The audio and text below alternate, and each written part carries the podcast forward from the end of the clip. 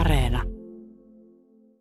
Suomessa tapahtuu harvemmin sellaista, että julkaistaan kunnolla filosofinen teos, jossa kirjoittaja kutsuu lukijansa mukaan tutkimaan asioita, ajattelemaan, kyseenalaistamaan. Ja samalla kirjoittaja kertoo länsimaista filosofiasta, kuten antiikin klassikoista ja 1900-luvun saksalaisfilosofeista. Tällainen tapaus on tässä Kulttuuri-ykkösessä käsittelyssä. Olen Jakke Holvas, tervetuloa kuuntelemaan.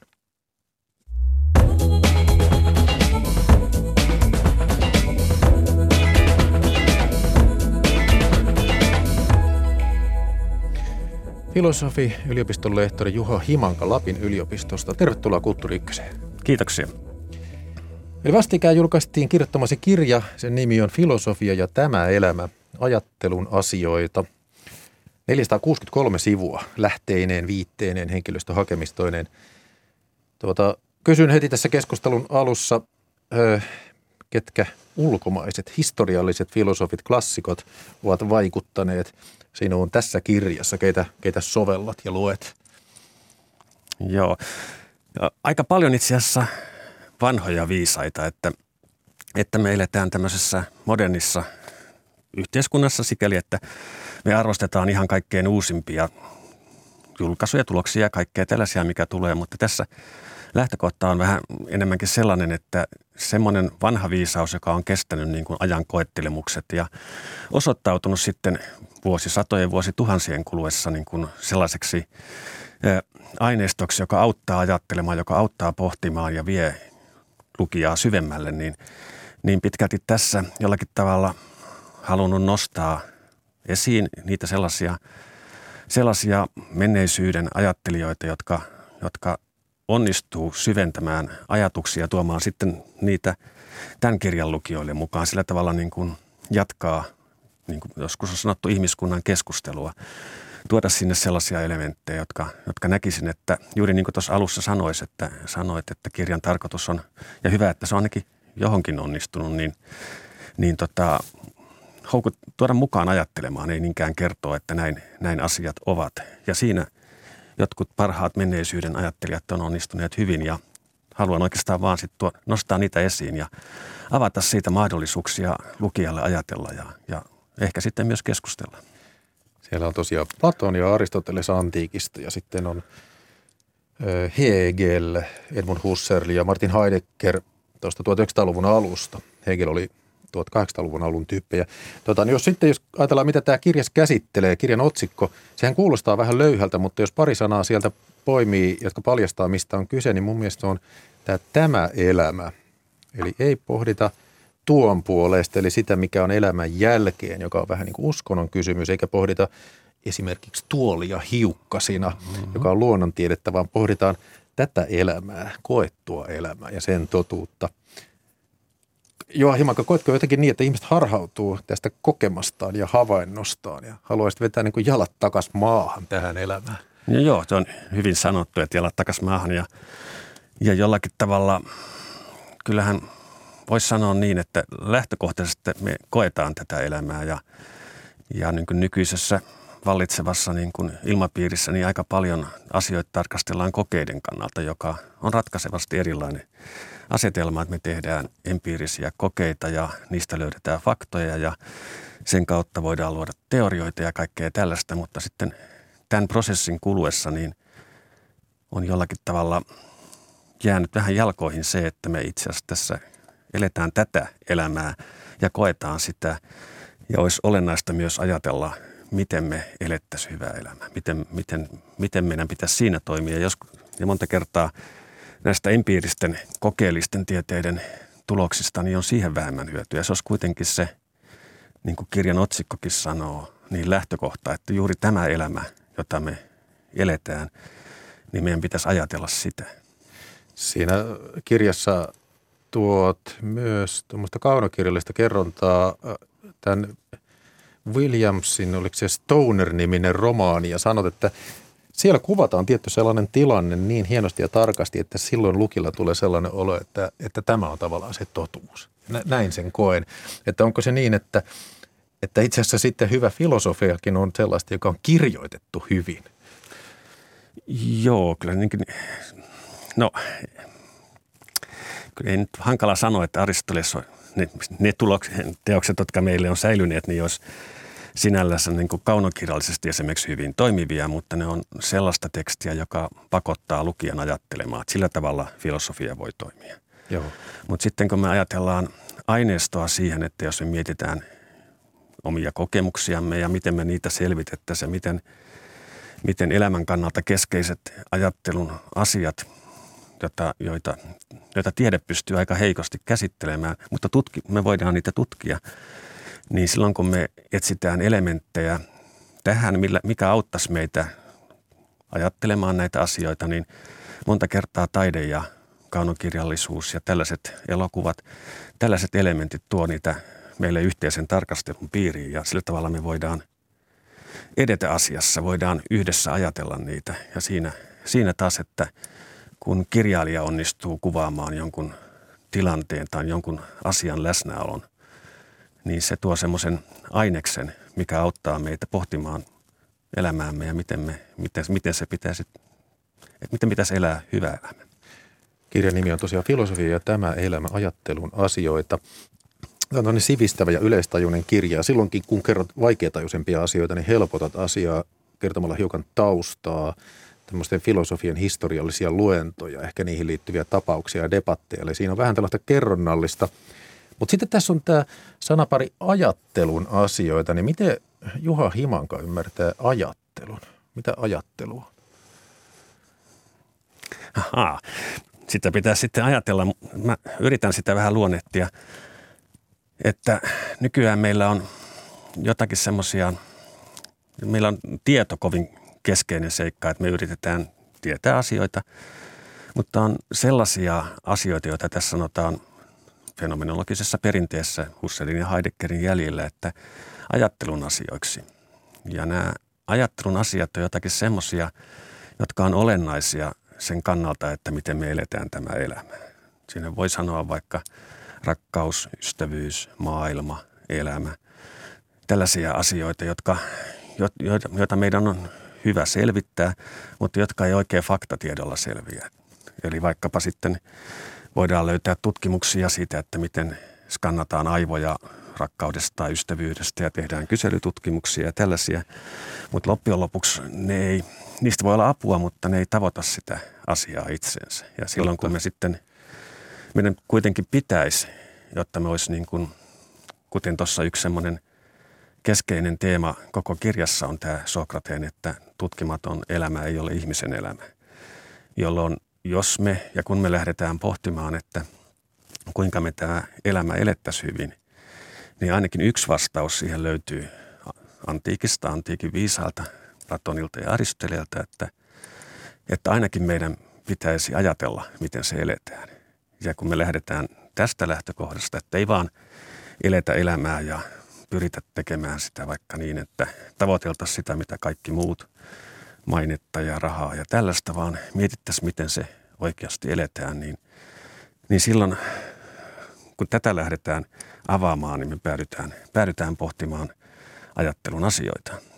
Tosiaan huomasin, että liität tässä kirjassa ajattelun omien ennakkoluulojen ylittämiseen ja sitten tietämättömyyden hyväksymiseen. Muistan tosiaan, kun olit jokunen vuosi sitten Perttu Häkkisen radiohaastattelussa, jossa Häkkinen puhui pitkän monologin siitä, että hän yliopistossa pettyi filosofiaan, kun ei se antanut oikein vastauksia, niin onko tästä tavallaan kyse, että pitäisi hyväksyä tietämättömyys, että ei saisi pelätä ongelmia, eikä niin, että nyt tarvitaan valmista tietoa, uusia teknisiä sovelluksia, vaan että oikeasti peruutetaan siihen lähtökohtaan, että ollaan menetetty tieto. Niin, tämähän on ihan, jos me ajatellaan, että mitä filosofia tai filosofian tekeminen olisi, niin tämä on sitten ihan Platonin mallin mukainen. Eli itse asiassa varsinainen Sokrateen teko oli oikeastaan peruuttaa siihen tietämättömyyteen. Ja meistä saattaa tietysti tuntua oudolta, että eikös meidän juuri nimenomaan pitäisi tietää, mutta lähtökohtaisesti me ollaan tilanteessa, jossa me ollaan aina jo omaksuttu käsityksiä, tottumuksia ja tämmöisen kannalta monistakin seikoista. Joo. Ja ihan pedagogisestikin se tavallaan vaikeampi askel oppimisessa on löytää ne omat ennakkoluulonsa ja kyetä kyseenalaistamaan ne ja pohtimaan sen kautta vasta avautuu näissä perusasioissa oikeastaan mahdollisuus ajatella, ja se on se oikeastaan vaikea elementti.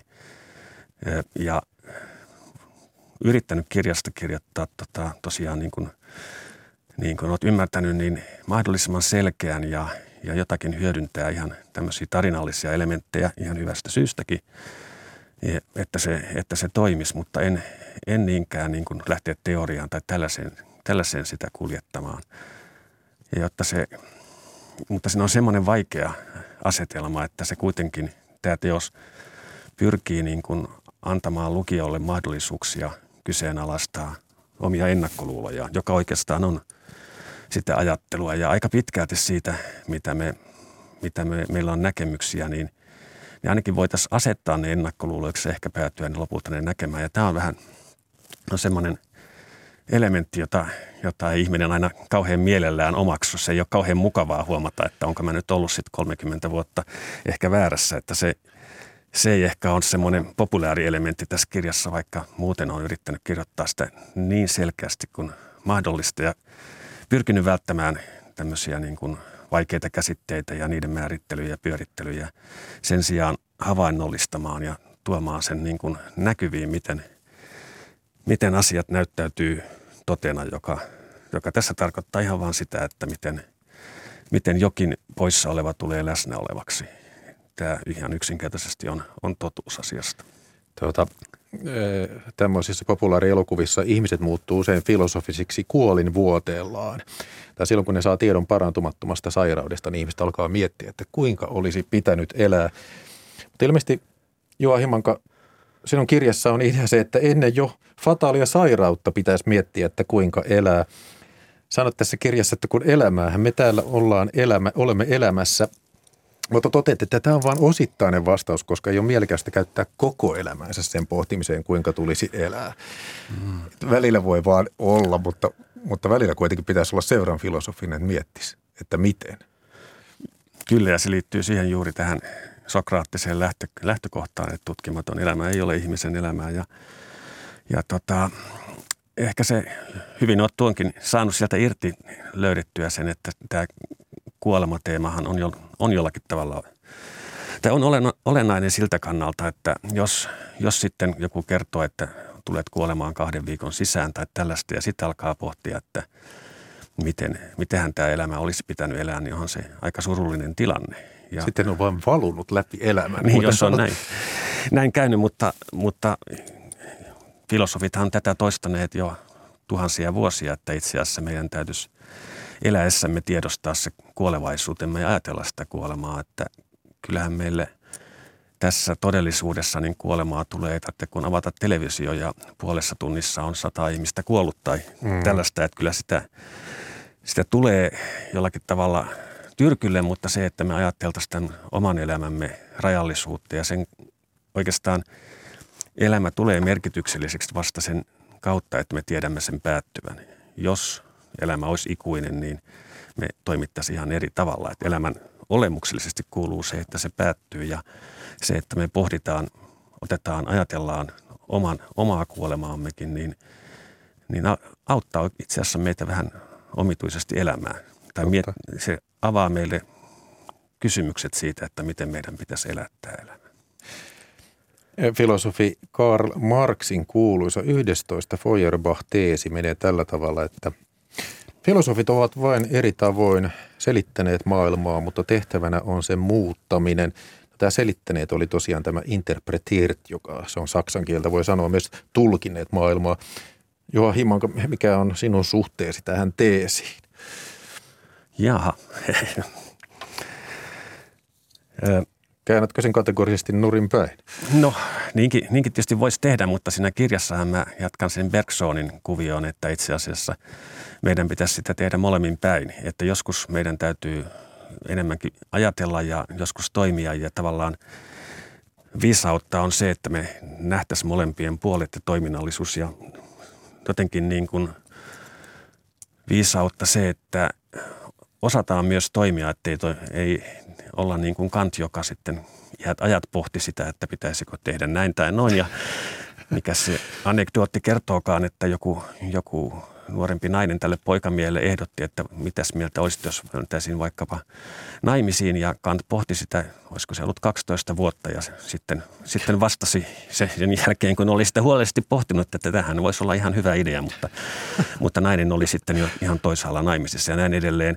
Niin kyllähän meidän täytyy ajatella, mitä me teemme. Kyllä me täytyy, jotta voimme sitä kantaa vastuun, mutta sitten siinäkin on omat rajansa siinä, että totta. Tämähän on Hegelin Kant-kritiikki, että aina me ollaan valmiiksi maailmassa ja pelkkä pohtiminen niin ei sitä maailmaa paremmaksi tee, eikä tee meidän elämäämmekään hyväksi.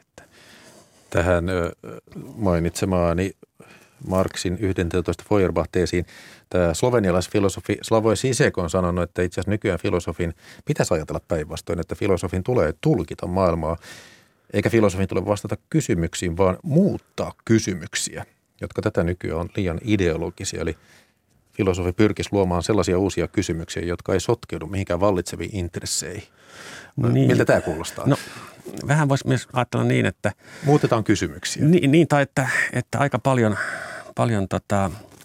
me selitetään maailmaa. On kaiken maailman kausaaliselityksiä, täytyy löytää syitä ja käytetään tähän kauheasti aikaa. Ja loppujen lopuksi niin kuin... Sitten joku voisi sanoa, että sen sijaan, että sitä selitetään, niin miksi ei eletä siinä. Musta joskus tuntuisi kyllä siltä, että se käyttää elämänsä maailman selittämiseen, niin voi olla ihan mielekäskin asia, mutta ei ole itsestään selvää, että kaikkien niin pitäisi tehdä.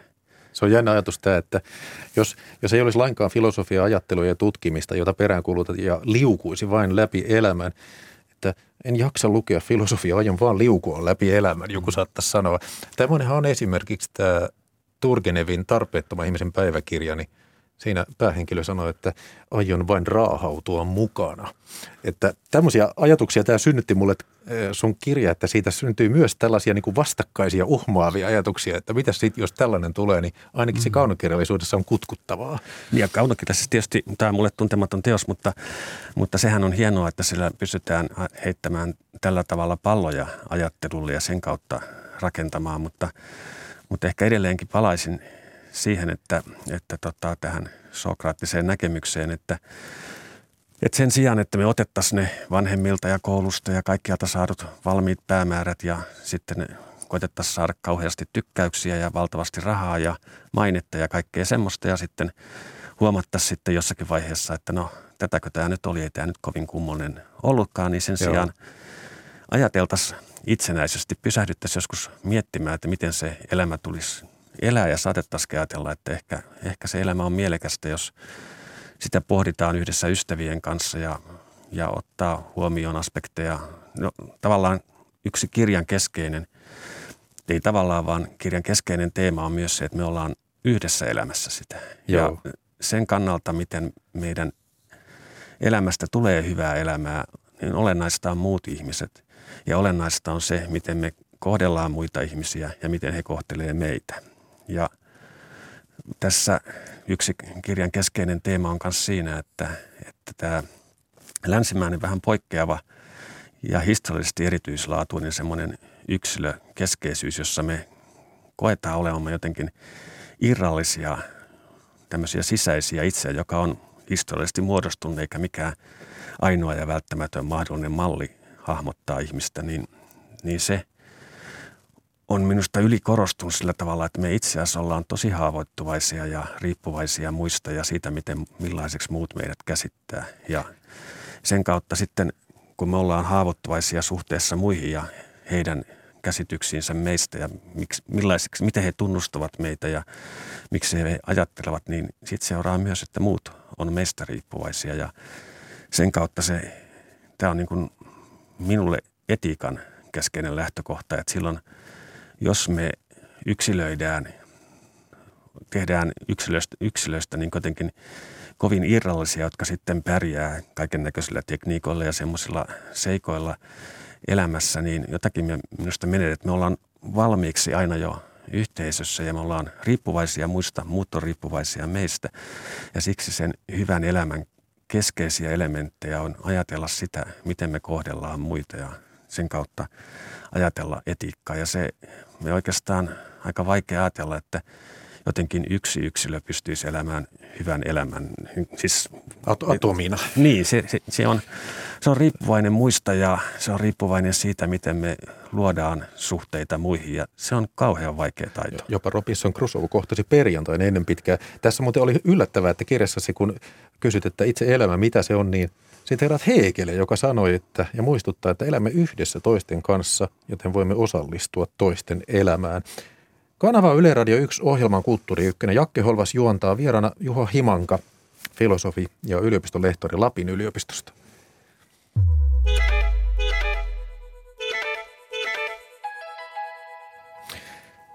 Tällainen ehkä perinteinen tapa on asettaa tietoa vastaan usko ja ehkä sitten tiedettä vastaan uskonto. Mutta sitten kun pitää todella totuutta ja tutkimista tärkeänä, niin sitten pohtii myös tieteen ja tiedon näitä heikkoja lenkkejä. Ja tuntuu siltä, että teet juuri sitä, Juha Himanka. Minkä verran ihmiset omaksuu tietoa vakuuttavien perustelujen vuoksi?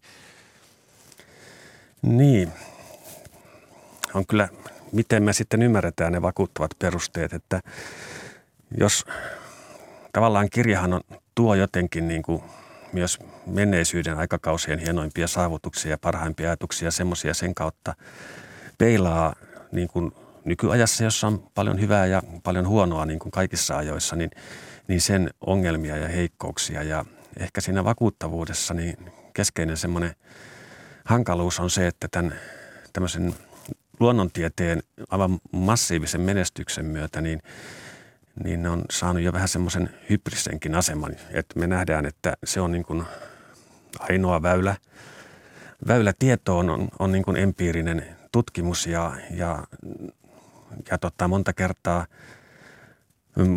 moni ajattelija hahmottaakin, että itse asiassa tutkimus tarkoittaa ja se on parhaimmillaan empiiristä luonnontiedettä.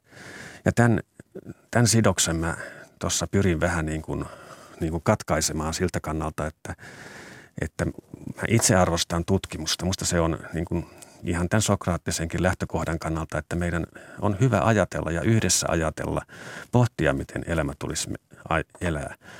Mutta siinä sitten empiirinen luonnontiede on tosiaan ei ole kovin hyödyllinen ja sitten se on saanut niin vahvan aseman tässä kulttuurissa, että silloin kun me lähdetään sitten huomaamaan nyt tässä vallitsevassa empiiristen tieteiden kriisissä, että sillä on suuria ongelmia, niin mä vähän pelkään sitä, että kun ihmisille sitten paljastuu, että kuinka esimerkiksi empiirisestä tutkimuksesta niin puolet on väärässä. Siis että puolet sieltä saattaa olla oikeassa ja pahimmillaan toistettavuuskriisissä, mikä nyt on meneillään tämän empiiristen tieteiden kriisi, niin allekin. Että ihan merkittävistä tutkimuksista niin pystytään toistamaan jossakin 40% tai näin edelleen. Ja se on jatkunut tässä jonkin aikaa ja se data siitä on aika vakuuttavaa, vaikka sitä Suomessa ei ole paljon keskusteltukaan. No sitten ajattelin lähinnä tätä, kun toteat tässä kirjassa, että puhut dogmista. Siis opinkappale, uskonkappale, että myös tieto voi olla dogmi. Se yleensä liitetään uskontoon, mutta sanot, että ei uskonnollisessa mielessä, vaan filosofisesti. Silloin dogmi on näkemys, jota pidetään pätevänä ilman, että se osoitetaan todeksi. Ja asetut sitten tutkimisen kannalle tällaista dogmaattista omaksumista vastaan. Ja sanot, että vältät tieteen popularisoinnin sellaista mallia, jota kutsut tiedepopulismiksi. Niin mitä tämä tiedepopulismi on? Niin, mennäänkö sitä dogmista niin, että kyllä musta dogmaattisesti voi ajatella sekä uskonnossa että tieteessä, että ei se raja ei mene siihen, niin kuin joskus halutaan asettaa, vaan kyllä dogmaattista luonnontiedettäkin on ja sitten on tietysti dogmaattista uskontoa ja itse hahmotan sen niin, että varmaan on dogmaattista filosofiaa. Niin, ja kyllä mullakin on oma lähtökohtani juuri se, että totuus ja tutkimus on se, mistä pitää lähteä liikkeelle ja kyllä sitäkin voi kyseenalaistaa. Ja silloin kun kuitenkin näen, että se on eettisesti kestävä ja perusteltu, niin se ehkä silloin on enemmänkin vakaumus. Mutta tästä siis jatkoit vielä johonkin, sori. Joo, kerrot että Albert Einstein sanoi, että tällainen tiedepopulistinen malli on kansan suosikki ja sitä on menestyksekkäästi käytetty tieteen popularisoinnissa. Eli se menee näin, että ihmiset arvostaa teoriaa, kun he tajuaa, että heidän ei oletetakaan ymmärtävän sitä. Eikö tämä nyt ole aika erikoista? Tästä tulee mieleen vähän sellainen, että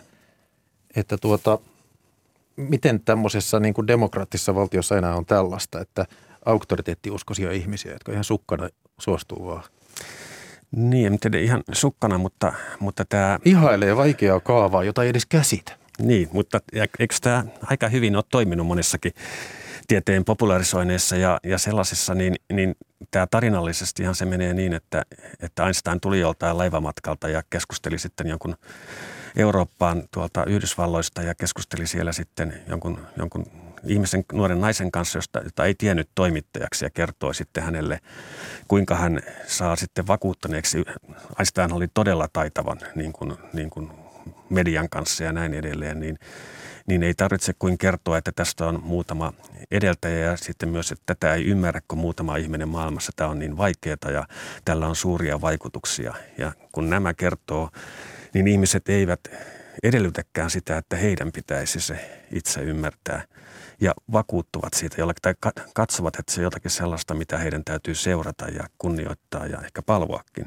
Joo. Ja malli toimii todella hyvin ja siltähän löytyy jo taustat Aristotelialta, mutta sitten on valistuksen lähtökohdat sellaiset, että meidän täytyisi itse ajatella ja sitä on niin kuin koittanut tuossa kirjassa noudattaa siltä kannalta, että se sen sijaan, että kertoisi, että nämä on tämmöisiä kauhean vaikeita, mitä lukija ei ymmärrä, niin teidän täytyy nyt vaan uskoa, että kun me fiksummat ihmiset on nämä kelattu, niin näin tämä menee, niin sen sijaan ne houkuttelisi lukijan hahmottamaan, ajattelemaan ne itse ja ehkä jopa päätymään, niin kuin varmastikin päätymään toisenlaisiin näkemyksiin, koska filosofiassaan olennaista on kysyä ja silloin se on niin kuin olennaisempaa löytää ne keskeiset kysymykset ja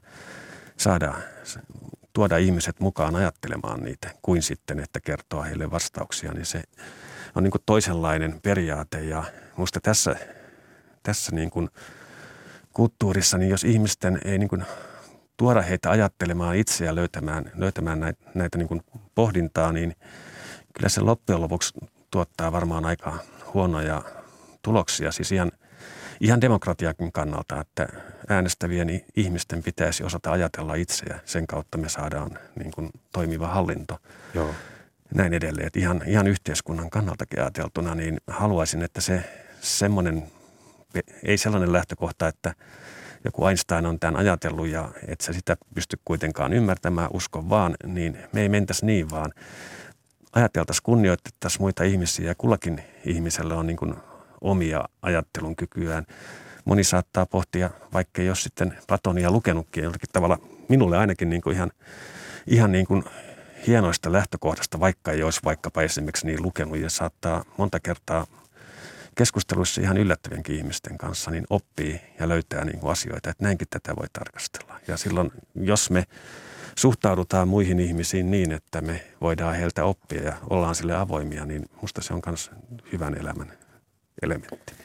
Joo, ja tämähän ei tarkoita sitä, etteikö esimerkiksi suhteellisuusteoria olisi ollut täysin pätevä, vaan tässä on kysymys lähinnä siitä niin, että nielenkö sellainen, jota ei ymmärretä. Se on vähän niin kuin toinen asia mun mielestä, mutta tässä on nyt se ongelma tavallaan, että valemedian aikana tämmöiset tiedepopulistit, ehkä skientistit eli tiedeuskovaiset, niin heidän tämmöisen hurumeininkin, se kiihtyy varmasti, koska uskotaan nyt mieluummin tieteeseen, kun tavallaan tähän väärää informaatioon. Samoin koronan aikana tämä tiedeuskovaisuus on vastaveto rokottekriittisille yksisarvishoidoille. Eli nämä vanhat tietoon luottajat, ne pelkää, että totun tiedon kyseenalaistaminen korvautuu huuhaalla. Että siinä mielessä tämmöinen filosofinen erittely on vähän riskaabelia nyt.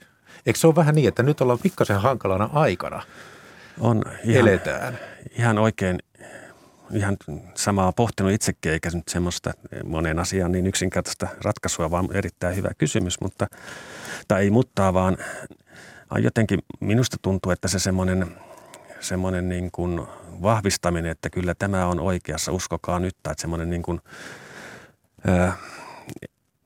tämmöisten jotenkin niin kuin linnakkeen rakentaminen siihen, että tässä on nyt tämä tieteen raja ja näin edelleen, niin ei ehkä ole se kaikkein toimivin malli, vaan pikemminkin pitäisi kuunnella ja löytää yhteistä tietä, ajatella ja pohtia eteenpäin. Ja musta tuntuu, että tämä itse asiassa nykyaikana jotenkin kovasti korostunut semmoinen tiukkojen raja-aitojen vetäminen ja sinä olet toisella puolella, minä toisella puolella, jota internet ja... Tämähän on sitten tiedetaistolaisuutta. Niin. Että jos et ole tieteen puolella, siten kuin minä ymmärrän tieteen, niin olet tiedettä vastaan. Niin, se on musta pelottavaa. Tämä on mustavalkoinen ehdottomuus. Kyllä, ei, siis tuottaa musta myös ymmärtääkseni huonoja tuloksia ja oikeastaan vaan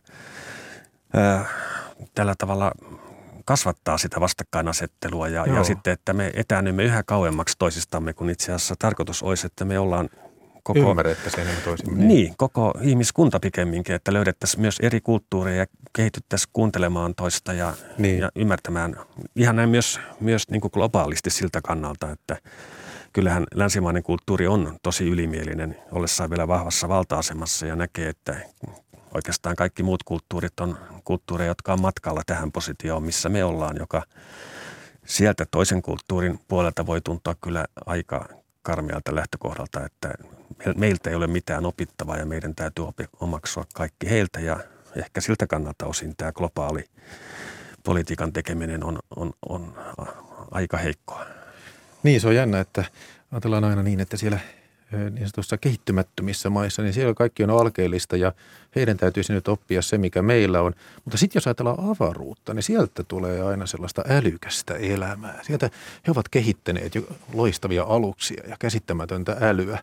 Niin, se on mielenkiintoinen homma, että se täytyy sitten sijoittaa sinne, että jos löytyy korkeampi se kulttuuri, jolta voisi olla jotakin opittavaa, niin sen täytyy olla maan ulkopuolelta. Että se on jännä lähtökohta.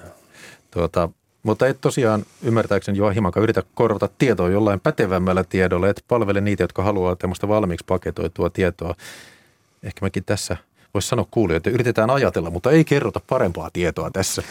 Niin, tai se myös liittyy siihen, että ei tässä ei ole tehty kirjaa niin, että mä oon ajatellut jotakin asiaa niin, että se on aivan varmasti totta ja sen jälkeen, kun se on aivan varmasti totta, sen jälkeen kerron, että tässä on tämä ja tämä on todistettu ja uskokaa. Se on tietysti yksi mahdollisuus ja näin edelleen, mutta näissä olennaisissa ajattelun asioissa, niin niistä ei oikein varmuutta saa. Siis totuus ja varmuus eroaa tässä ja siksi se koko käsittelytapakin on oikeastaan semmoinen, että tulee yhdessä ajattelemaan näitä meille olennaisia asioita ja kun sitten näin toimii muuallakin, niin siinähän sitä oppii. Kuunnellessaan muita ihmisiä ja heidän näkemyksiä, jotka on erilaisia kuin sinulla.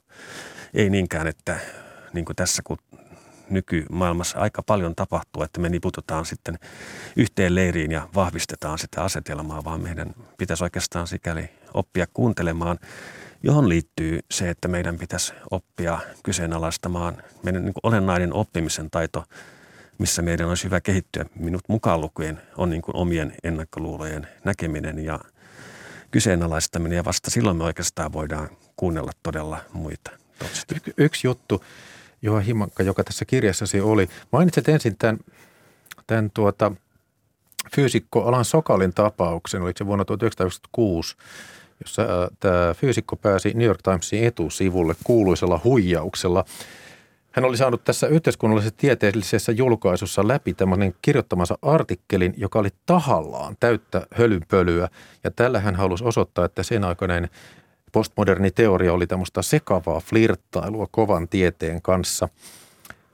Juha Himanka, kirjas nimi on siis tämä filosofia ja tämä elämä ajattelun asioita. Ja kerrot tässä kirjassa, että vastaava huijaus on tehty myös luonnontieteellisessä julkaisussa. Mikä tapaus tämä oli? Tämä oli syöpätutkimusta käsittelevä, mutta miten se meni? Niin, siis että Science-lehti, joka on yksi arvostetumpia luonnontieteellisiä julkaisuja, lähetti tämmöisiä selvästi niin kuin tutkimuksellisesti karkeasti vääriä, siis virheellisiä, tilastotieteellisiä näkemyksiä ja kaikkea tällaisia, niin aika laajasti tässä tapauksessa online-lehtiin, mutta arvostettuin sellaisiin. Ja sai näistä 300 lehteen lähettämästä hommasta, niin siinä vaiheessa, kun se meni painoon, niin taisi olla 150 hyväksytty. Ja kaikki tosiaan oli sellaisia, että niitä olisi pitänyt ilman muuta ehdottomasti hylätä, että sikäli osoittaa, että empiiristen tieteiden myös tämän toistettavuuden kannalta, niin niissä on kriisiä.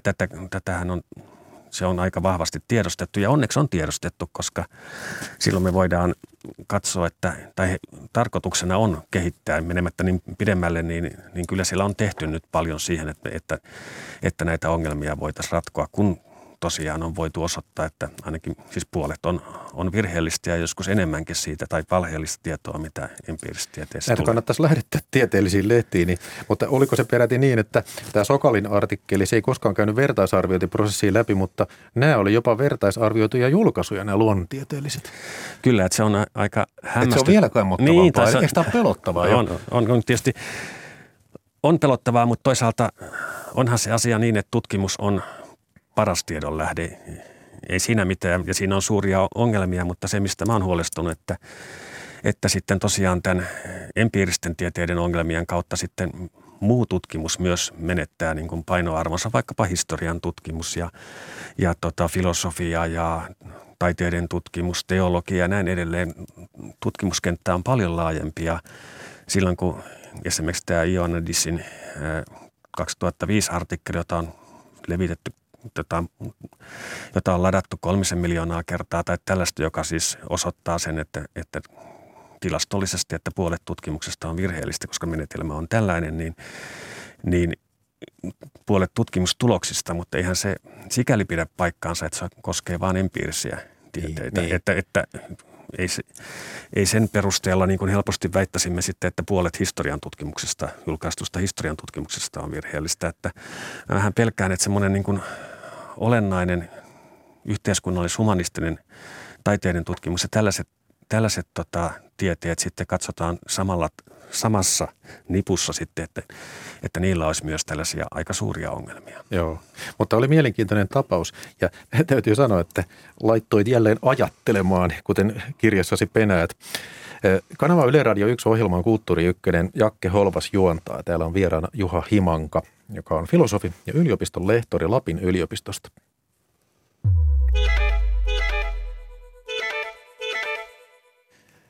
Juha Himanka, kerrot tuossa kirjassasi, että filosofian tehtävä on nostaa esiin elämismaailma, eli todellisuus, jossa elämme. Sen mielekkyys uhkaa vähän niin kuin haihtua. Ja sitten mainitsit, että se johtuu muun muassa siitä, että luonnontieteellisen tutkimuksen asiat on tämmöisiä äärimmäiset massat ja nopeudet. Ne ei ole tietoina sellaisia asioita, jotka me koettaisiin. Tämäkö se on se ongelma ja tätäkö on tieteen kriisi nyt? No tämä on se tieteen kriisi, minkä juuri tämä Edmund Husserl silloin 1930-luvulla nosti esiin. Eli niinkään miettiessään tässä tilanteessa tiede silloin, joka on siis eri asia kuin tämä empiiristen tieteiden meneillään oleva toistettavuuskriisi, niin nosti esiin, että tiede on nyt pahassa kriisissä, joka tuntuu aika vaikealta nähdä, koska siltä kannalta, että tiede edistyi ihan hurjaa vauhtia ja niin edelleen ja meni eteenpäin. Mutta kriisi oli siinä, että tiede on menettänyt yhteytensä elämäämme ja elämismaailmaamme. Ja monta kertaa vaikka luonnontieteiden niin kuin popularisoinnissa lähdetään liikkeelle juuri sellaisista seikoista, että tämä pöytä tässä tai tämä niistä oikeasti koostuukin hiukkasista eikä ole sellainen kuin sen koen olevan, vaan se aito oikea todellisuus, se mitä luonnontiede käsittelee, niin se on jotakin muuta kuin se, mikä tässä nyt on, mihin mä voin ottaa käsillä kiinni. Että se on jotenkin perustavasti toisenlaista ja matemaattisesti tarkasteltu ja näin edelleen. Niin silloin se Husserlin niin kuin huoli kiinnittyi siihen, että mitä merkitystä sillä tieteellä, joka ei tarkastele tätä elämää, tätä maailmaa, missä me elämme, joka meille kuitenkin on kaiken merkityksen lähde, niin tämän tavallaan eron ja kuilun avautuminen oli hänen huolensa. Ei niinkään, että hän sanoisi, että se tämmöinen matemaattinen luonnontiede olisi niin kuin sinällänsä huonoa tai semmoista, mutta hän halusi niin kuin löytää sen yhteyden meidän elämäämme tähän todellisuuteen, missä me oikeasti elämme. Ja näki ongelmana sen, että empiirinen luonnontiede, matemaattinen luonnontiede käsittelee jotakin sellaista todellisuutta, johon me ollaan yhteydessä vaan välillisesti, vaan sen kautta, että tehdään keksintöjä ja sitten niiden kautta tai innovaatioita ja sen kautta varallisuus kasvaa ja sitten voidaan ostaa jotakin meidän merkityksellistä, vaan pikemminkin se, että me tässä elämismaailmassa, se missä me yhdessä elämme, niin sen yhteys siihen on niin kuin hiipunut. Ja sitten pitää myös huomioida se, että tutkimuksessa on sitten se tutkiva ihminen mukana, se subjekti. Tässä mainitsit tämän filosofi Alexandre Kojèven, joka puhui vulgaaritieteestä, ja se tarkoitti sillä tiedettä, jossa todellisuuden oletetaan olevan meistä riippumatonta. Että ikään kuin vailla ihmistä ja vailla tutkijaa, joka sotkee sitä objektiivisuutta. Että tällainenkin tendenssi on ilmeisesti ollut vahva. Mä muuten löysin tämmöisen Husserlilta tällaisen sitaatin. Tämä on ideen toinen, tai miten tämä sanotaan, ideen kaksi niminen teksti, jossa se kutsuu luonnollisiksi asenteeksi sitä, kun ihminen olettaa eteensä maailman vailla henkilöä, vailla tietoisuutta, ja kirjoittaa tällä tavalla, että naturalistinen asenne saavuttaa tietynlaisen riippumattomuuden ainoastaan abstraktion kautta, tai paremmin sanottuna tietyn unohduksen kautta, jossa henkilö unohtaa itsensä ja tällä tavalla absoluutisoi maailman tai luonnon. Niin onko se nyt niin, että filosofisella ajattelulla yritetään huomioida tällaiset temput, joista ikään kuin tiede on tietämätön? Niin, kyllä varmaankin näin, että se on filosofista ajattelu, että jos sen ottaa sen vaikka sen luonnollisen asenteen kautta, joka tuossa vähän sivusitkin, niin meillä on taipumus tottua sellaisiin lähtökohtiin, joita meille toistuvasti esitetään ja monesta lähteestä ja näin edelleen. Ja loppujen lopuksi me sotketaan sitten, meillä on taipumus sotkea keskenään se totuusasioista ja se, mihin me ollaan totuttu. Ja tämä Husserlin menetelmä pyrkii oikeastaan niin kuin tuomaan esiin tämän eron, ja silloin esimerkiksi tässä tapauksessa kirkastamalla tätä asetelmaa, niin silloin tulee jollakin tavalla näkyviin se kysymys, että miksi meitä kiinnostaisi tämä jonkinnäköinen peli tai joku sellainen, jolla ei ole yhteyttä todellisuuteen, jota voidaan matemaattisesti manipuloida ja laskea joka suuntaan tyyppisesti, joka kyllä sitten voi tuottaa meille resursseja ja kaikkea sellaista, niin pystyy asettamaan sen kysymyksen ja sikäli se on ajattelua. Tässähän on siitä jännää, että luonnontiede kuitenkin nimensä mukaisesti viittaa luontoon. Voisi kuvitella, että luonto on silloin lähellä ihmisen kokemusta, mutta Juha Himanka viittaa tähän Antti Salmisen ja Tere Vadenin kirjaan Elo ja energia, jossa sanotaan tällä tavalla, että luonnontieteen naturalismi, jonka mukaan todellista on vain fyysinen luonto, olettaa toiminnassaan ja argumentoinnissaan hyviksi tai päteviksi tämmöisiä kriteereitä kuin johdonmukaisuus, ristiriidattomuus, järkevyys, itseidenttisyys ja niin edelleen, joita he eivät kuitenkaan löydä luonnosta. Niin, mainio kirja kyllä tuo Elo ja energia, siis aivan todella. Että luodaan kaavamainen järkevä malli, jota itse rakastetaan ja sitten runtataan se luontoon. Niin, oikeastaan jos vähän, tavallaan filosofia on monta kertaa semmoista, että saa vähän kaukaa katsomaan perspektiivin siihen, mihin on tottunut ja mitä pitää sen kautta luonnollisena ja luonnollisen asenteen mukaista ja sitten pystyy ottamaan hetkeksi semmoisen, että miten tämä nyt oikein näin meneekään, kysymään sitä. Ja yksi tämmöinen aspekti, joka meidän kulttuurista tällä tavalla nousee esille, on juuri tuo käsitys luonnosta, joka on jotenkin sikäli omituinen, että meillä on niin kuin luonnontieteet, jotka jollakin tavalla on otsikon mukaan käsittelee luontoa, mutta sitten se, miten me ymmärretään luontoa, että lähdetään tuonne metsään kävelemään ja ollaan siellä, niin on kuitenkin aivan toisenlainen ja me ei nähdä tässä jännitteessä normaalisti. Nyt tietenkin luonnontiede on semmoinen, joka käsittelee matematisoitua materiaa ja ei se nyt oikeastaan ole mitään tekemistä tämän metsän kanssa. Niin tämmöinen asetelma tuntuu meille luonnolliselta, vaikka siinä on niin kuin valtavat, siis se on niin kuin hankala ja jotta me se ymmärrettäisiin, niin meidän pitäisi mennä hahmottaa sitä historian kautta ja katsoa sitä Kreikan fyysiksen kannalta ja fyysisteknisen ja sen asetelman kautta ja hahmottaa, koska myös meidän niin kuin monta kertaa se, että me ymmärretään, missä me eletään, millainen tämä maailma on, niin se vastaus ei niinkään olennaisesti ole siinä, että me perehdyttäisiin luonnontieteeseen, vaan itse asiassa meidän täytyisi perehtyä historiaan.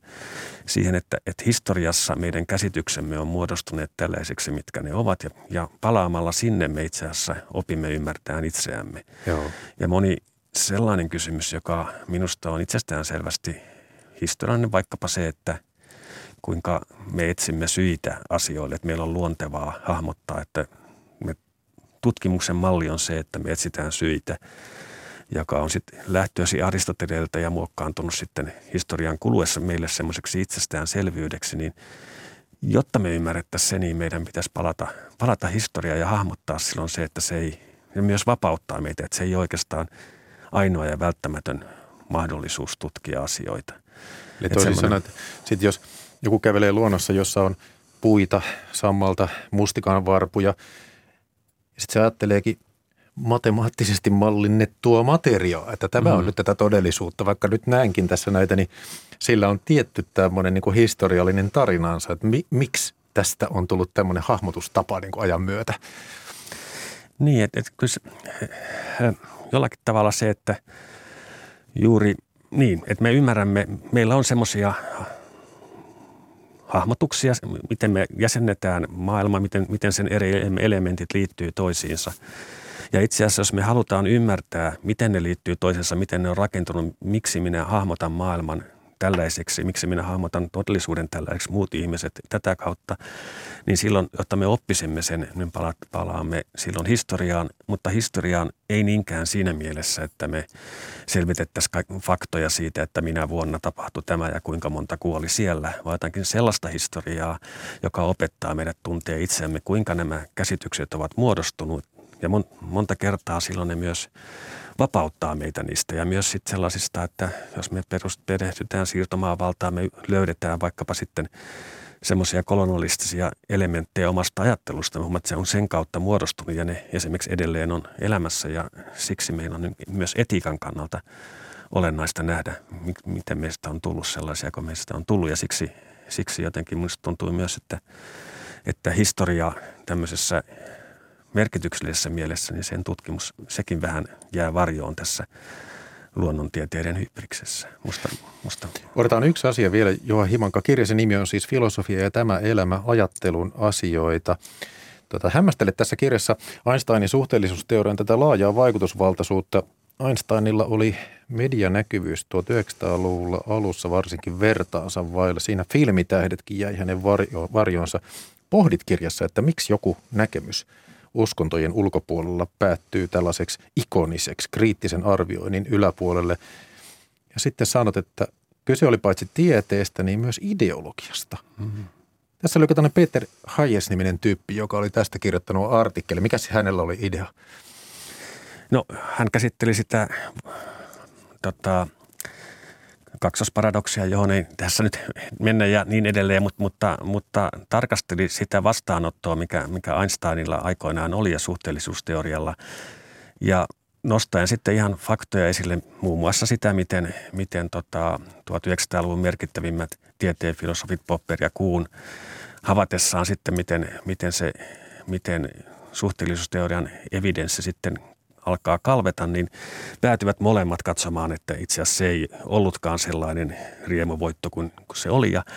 Ja Hayes näkee sitten, että se on ennen kaikkea ideologisilla elementeillä, millä sitä puolustetaan. Itse otan siinä pikkusen etäisyyttä, että oikeastaan kyllä kaikesta tutkimuksesta löytyy ideologisia elementtejä. Tässä ne on ehkä vielä näkyvimpiä kuin monessa muussa ja itse asiassa se Einsteinhan on semmoinen symboli, että se on tavallaan sen yläpuolella, että me tarkasteltaisiin, että miten se faktisesti meni suhteessa vaikka sitten Lorentzin version suhteellisuusteoriasta, joka minusta on kyllä vakuuttavampi. Joka oli hänen aikalaisensa ja myös täytyy tunnustaa, että itse olen tässä kyllä siinä mielessä tiedepopulisti, että otan sen ihan vastaan tämän Einsteinin suhteellisuusteorian, koska en ymmärrä sitä, mutta tämä on mielenkiintoinen tämä kuvio, jota siinä ympärillä pyöritetään, että ja tämä Hayes vielä sanoi ihan hyvin, että tästä ei seuraa teorian arvottomuus. Että tämä, samalla tavalla kuin Karl Marxin analyysit kapitalismin toiminnasta oli paikoin päteviä, mutta siitä huolimatta sitä voi tulkita ideologisesti.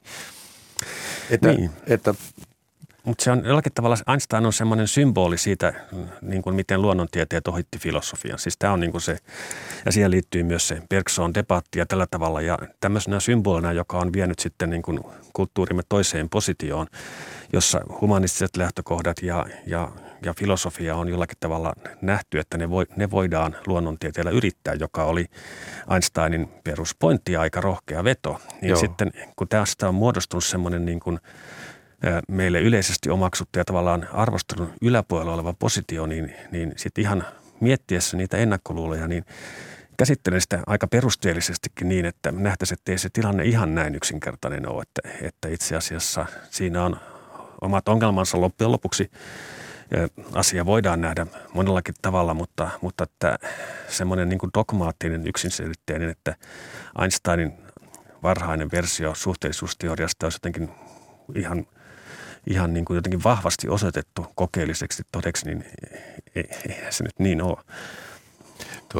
Mutta toisaalta eikä sitä voi ajatella, jos asia on hyvin kompleksinen, niin sitä on vaikea selittää maallikoille, niin eikö sitä voi ajatella, niin kuin, että puuhastelkoot siellä ja tutkikoot, että ei sitä kaikkea monimutkaista voi ymmärtää.